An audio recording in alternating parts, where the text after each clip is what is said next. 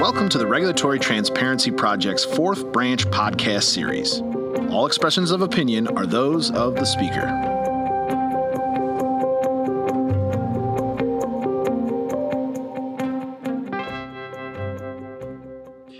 Hello and welcome to the Regulatory Transparency Pro- Project's Explainer podcast on the Defense Production Act and how recent presidents have used it. My name is Stephen Schaefer, and I am the director of the Federalist Society's Regulatory Transparency Project. We are pleased to have with us today Ken Davis, a senior attorney and former deputy attorney general for the Commonwealth of Virginia. Ken has over 40 years of experience in the private practice of law, in public service, and in corporate management involved with the changes in the electric power industry. To learn more about Ken's many accomplishments, please find out more at fedsoc.org. Welcome, Ken. Well, thank you, Steve, and um, thanks for the opportunity to get together today and uh, discuss um, what has become in recent months a focus of attention and is certainly a very, very important uh, subject that is the uh, Defense Production Act. Thank you, Ken. So, the Defense Production Act has been in the news several times recently. It certainly has. Um, on June 6th, for example, President Biden invoked the act to accelerate the domestic production of solar panels and other energy technologies needed to advance his overall plan to transition away from the domestic production and use of oil and natural gas. A bit farther back on May the 18th, he invoked the act to increase the domestic supplies of infant formula. And on March 31st, he invoked the act to step up the domestic mining and processing of minerals needed for electric vehicle batteries and for large scale electric grid connected storage batteries. And all the way back in February 2021, he invoked the act to increase production of COVID vaccines, test kits, personnel protective equipment, masks and gloves and things like that, all related to the pandemic. Now, back in the Trump administration, President Trump also resorted to the Defense Production Act during the pandemic, invoking it to spur the production of medical ventilators and other supplies, and also to counter supply chain disruptions in the domestic meat industry. And in 2018, he didn't invoke the act, but the Trump administration considered invoking the Defense Production Act to require electric utilities and transmission companies to purchase electric power from coal and nuclear generators that were deemed critical to electric grid reliability. And by those purchases and the economic support resulting from those purchases to prevent the premature retirement of those critical generators for economic reasons. Well, that's quite a range of products solar panels, uh, COVID swabs, infant formula, beef and pork. Uh, how does the production of all of these things relate to national defense?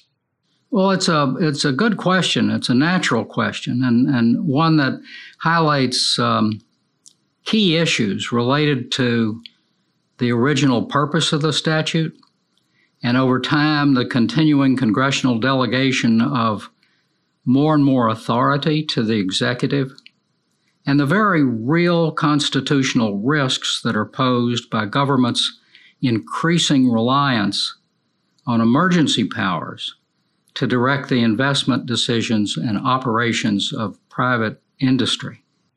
And what about the original statute itself? When was the Defense Production Act uh, put into law?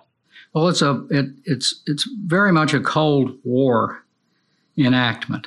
The Defense Production Act which is found in 50 USC chapter 55, was passed in September 1950, then as a temporary emergency measure following the communist invasion of South Korea in June of that year.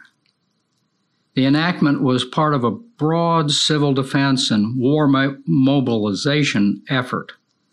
Remember that 1950 was just five years after the end of World War II and the lowering of the Iron Curtain across Europe.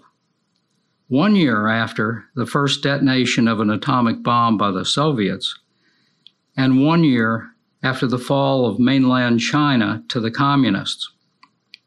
So those were, in 1950, trying times, trying times indeed, when war and the national defense and what we needed to do uh, as an industrial base to support national defense were very much in the forefront. The original statute granted broad authority to the president to control economic policy.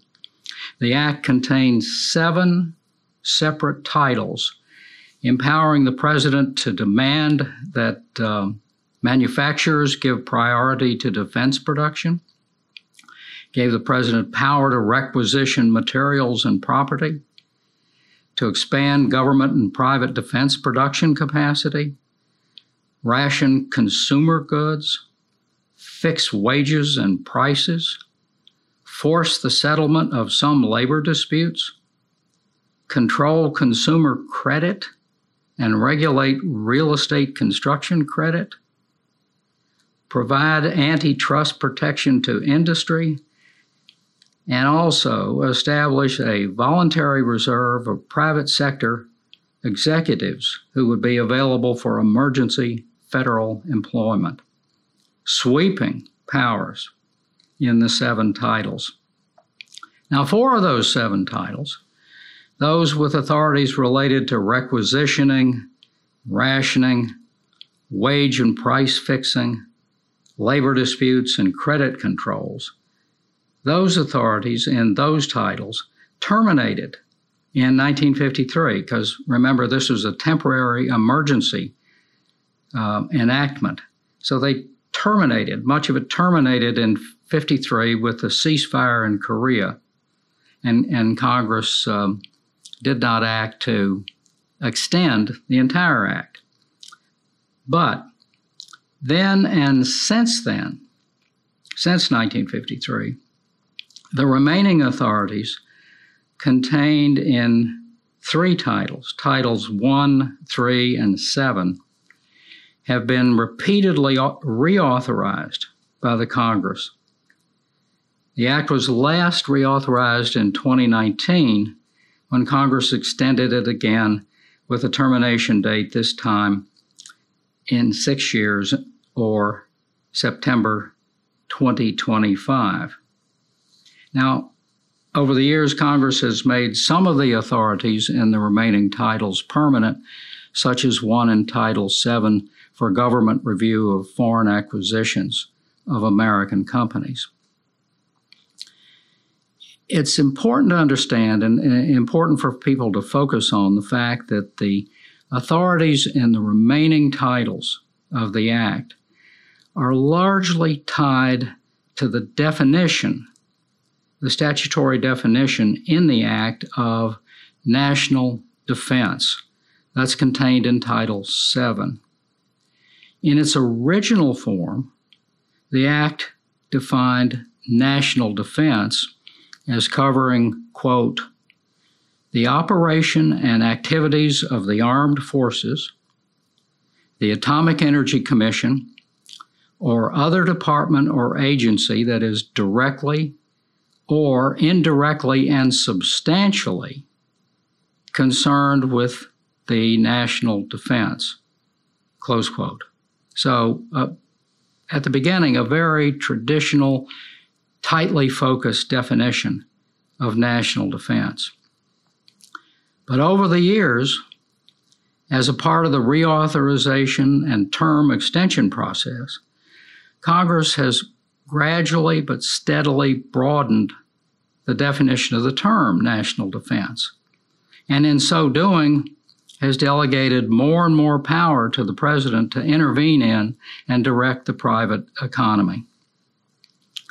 Now, the concept of national defense extends well beyond traditional military preparedness and includes activities related to homeland security and domestic emergency management.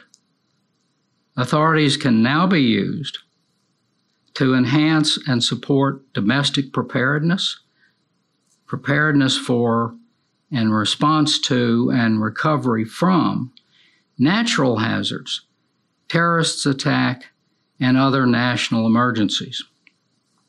So, this expansion, you mentioned earlier that uh, the Act has been invoked to cover a lot of different items, the production and procurement and support of a lot of, a lot of different items, and that's true. And, and this, is, this is the reason. The expansion of the key defined term, national defense, is the reason that we see the Act invoked to spur the domestic production of so many different items under so many different circumstances. You say that three titles remain from the original legislation. Title 1, Title 3, and Title 7. Uh, what do each of these titles cover, and what authorities do they provide the president? Well, Title 1 covers um, what I think can be called supply contracts, government supply contracts. It authorizes the um, president to what they call prioritize private sector supply contracts for materials, equipment, and services that he deems necessary or appropriate for the national defense. It authorizes the president to require acceptance and preferential performance of supply contacts, contracts that have been prioritized. Now, from the perspective of the private sector supplier who's been approached by the government, that supplier must accept and perform the prioritized contract if the ordered material or service is normally sold by the supplier and the supplier can satisfy the delivery terms. So it's it's not a situation where the government will um, ask something that's physically impossible of a supplier. But if it if the supplier can satisfy the terms of the contract and it covers a material or service that's normally produced and sold by the supplier, then he is required to accept it. Now, that section, Title 1, that section of the Act, um, includes a provision in subsection 4513 that provides, quote, any person who willfully performs any act prohibited or willfully fails to perform any act required by this Title I or any of the regulations issued under Title I shall, upon conviction, be fined not more than $10,000 or imprisoned for not more than a year or both. Close quote. So, if you can do it and you willfully decline the government's offer, willfully refuse to uh, take the contract and give it preferential performance, then you're subject to these penalties in the statute. But if you if it's physically impossible, you're you're not required. Now, that's for the government approaching a supplier to contract for the provision of goods or services to the government. Under Title I, the government can also prioritize the acceptance and performance of contracts between and or among private parties if that is needed to promote the national defense. And that was um, that played a part in the invocation of the act for the infant formula crisis, where uh, suppliers of products needed for the companies to make the formula were directed to enter into contracts with the formula manufacturers. Now, the president um, initiates the invocation, but um, under Executive Order 13603, issued by President Obama, the President has uh, delegated broad Title I contract prioritizing authorities, um, delegated those broadly to 17 different federal agencies. And in addition to that, invocations of the act by the president in any case typically include, through the use of an executive order, delegation of situation specific authorities to relevant agencies. For example, um, delegation of um, authorities to the HHS um, when the act was invoked to respond to the COVID pandemic. So that's Title One. Uh, what about Title Three? Well, it's a different approach there. Uh, title if Title One is about contracts that people have to enter into to supply things to help support the national defense. Title One, uh, sorry, Title Three, those authorities are intended to help ensure that the nation has an adequate supply of or the ability to produce essential materials and goods needed for the national defense.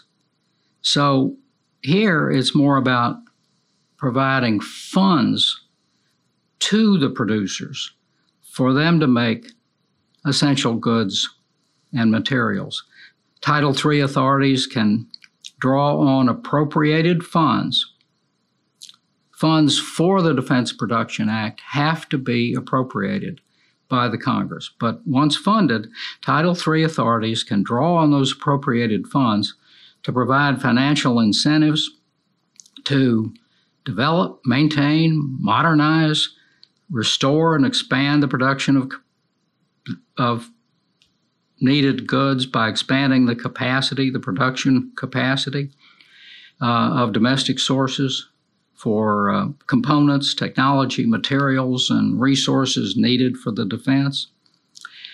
T- more specifically, Title III authority, uh, authorities include purchasing or making purchase commitments, or making subsidized payments for domestically produced items, and also installing and purchasing equipment for industrial facilities to expand their productive capacity.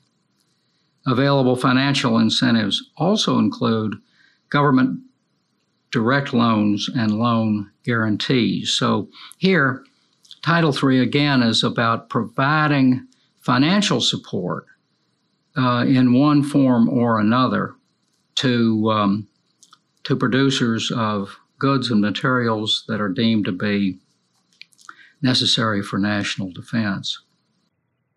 And finally, what about Title VII?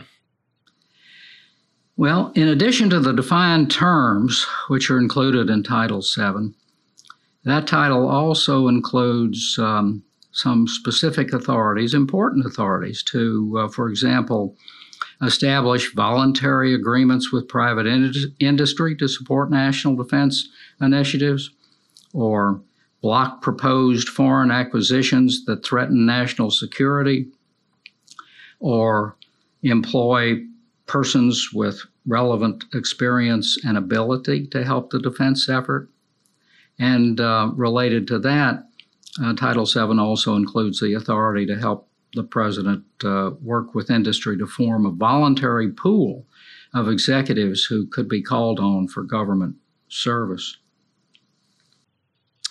And the Defense Production Act has recently come up in connection with high gas prices. Is that correct? Well, it is, and of course, high it it it, it has certainly come up, and ga- gas prices, high gas prices, are of course very very much a national issue. Um, on June the 14th, President Biden sent a letter to oil companies domestic oil companies. And in the letter, he noted that we are, quote, at a time of war, close quote. And in the letter, he ordered them to take immediate actions, immediate actions to increase their capacity to produce refined products, and by doing so, to help bring down the price of gas and diesel fuel. Now, after the letter, shortly after the letter, the White House followed up stating that the president is prepared, fully prepared, the press secretary said, to use all available means to address high gas prices and is willing, she specifically said he, the president is willing to use the Defense Production Act if that will help increase domestic refining capacity. But that's all very well, and, and like I say, gas prices are certainly an issue, and everybody's concerned about them. But it's difficult for me to see how the Defense Production Act, either under Title I or Title III, can be invoked effectively to um, expand refiner capacity and bring down uh, bring down gas prices by increasing uh, supply, gas and diesel prices. Could you elaborate more on that? Sure. The um, it's a fact, unfortunate fact, that the uh, U.S. has been steadily losing refining capacity. Currently, we're down about a million barrels per day in refining capacity compared to uh, the situation just before the beginning of the COVID pandemic. Now, a major cause of this continuing loss of domestic petroleum refining capacity is the policy of the federal government. That is, the EPA has been issuing permitting requirements for uh, refinery expansions, for example, and the renewal of operating permits. Uh, the EPA's requirements for those uh, permits have become ever more onerous and costly to the refiner, or in some cases, impossible to meet. Also, um, the government, uh, the administration has been expanding, steadily expanding the requirements to blend more and more ethanol into finished motor oil. Now, the changes in equipment to blend more ethanol into petroleum products for finished fuel, the, uh, the, the capital requirements are, are very costly. Those requirements have driven a number of small refiners completely out of business and have forced other larger refiners to convert some of their capacity that they would otherwise use to refine gasoline and diesel fuel uh, to convert that capacity to the um, uh, to the incorporation, the blending of ethanol and other biofuels um, into finished products. Now, this is when you focus on this part of the picture, this is not surprising because these restrictions and requirements that are imposed by the federal government on domestic refiners are absolutely consistent with and an integral part of the administration's overall campaign to address what it describes as the climate crisis by forcing the reduction, by forcing reductions of the production and use of all kinds of fossil fuels.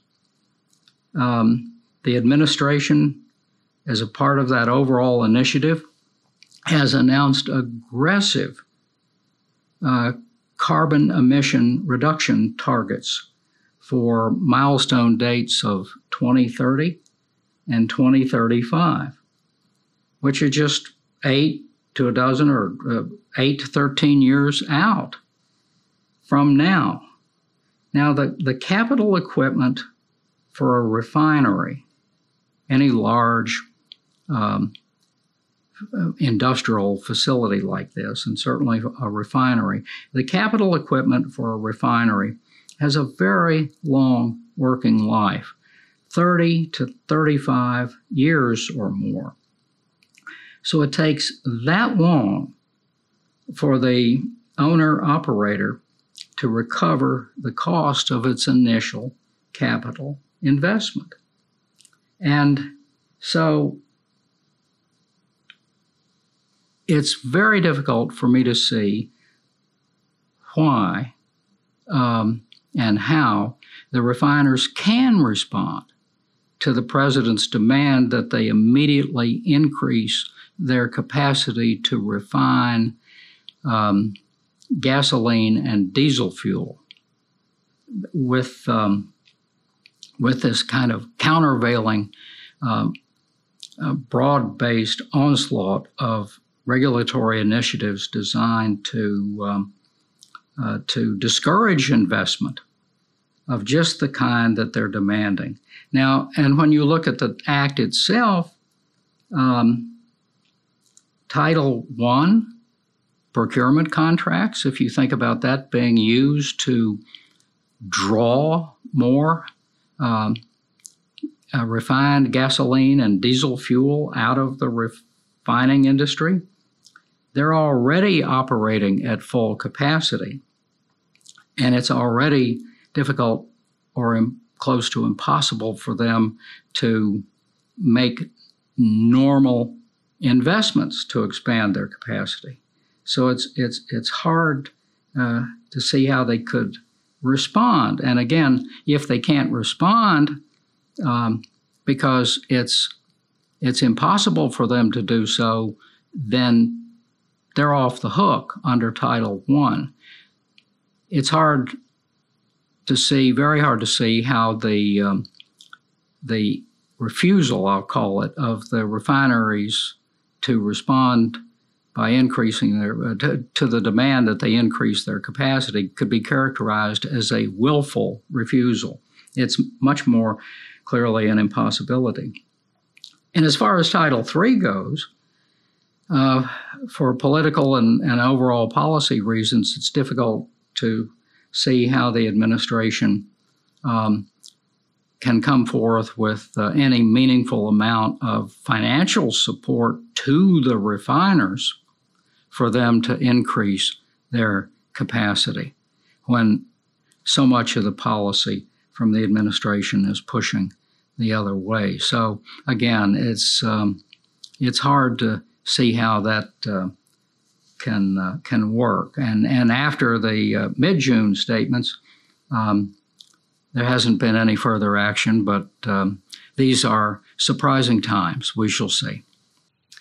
The Biden administration has made frequent use, uh, repeated use of the Defense Production Act.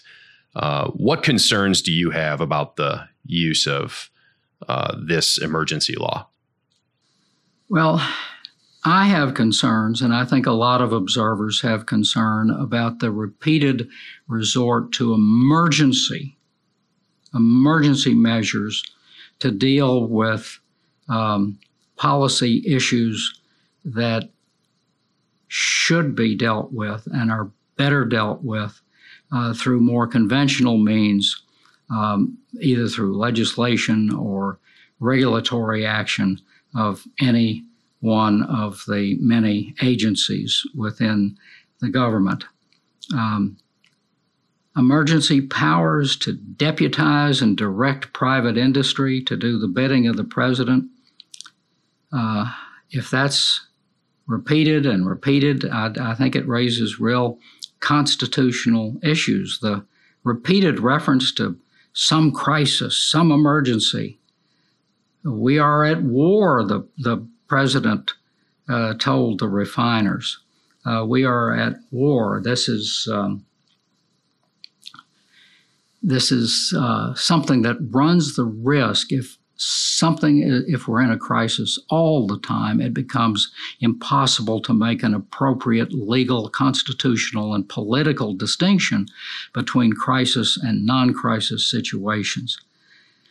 And if the trend is not checked, um, this could this this repeated invocation of extraordinary executive powers can really erode constitutional structures and norms and blur, as I say, the distinction between emergency and non emergency situations, and also blur the vitally important distinction between the public and private sectors. Now, as we discussed earlier, the definition that has come to be in the Defense Production Act, the definition of national defense, has come to be very, very broad and cover all kinds of emergencies and response to national uh, natural disasters and, and the rest. And so, while it's easy to identify the concern, I think it's uh, difficult to address them. We can only hope that um, uh, through the general political dialogue and discussion of these issues that more and more people will make the point that the um, Defense Production Act, first passed to respond to an all out invasion uh, by one country to an, uh, into another, that that kind of situation is the kind of true emergency for which the act and its invocation should be reserved. Well, Ken, thank you very much for sharing your expertise with us today on the use of the Defense Production Act in recent administrations. Well, I'm delighted to have the opportunity uh, to spend some time with you today. If if people are uh, interested in additional information, background information about the act, the uh, Congressional Research Service has over the years uh, published a series of very informative uh, reports and detailed analyses of um, the Act and its uh, application. Thank you.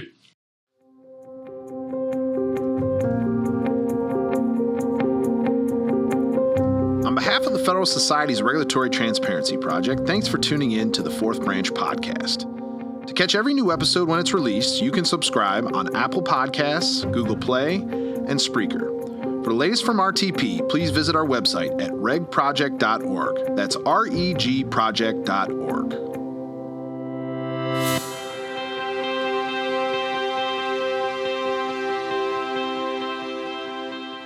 This has been a FedSoc audio production.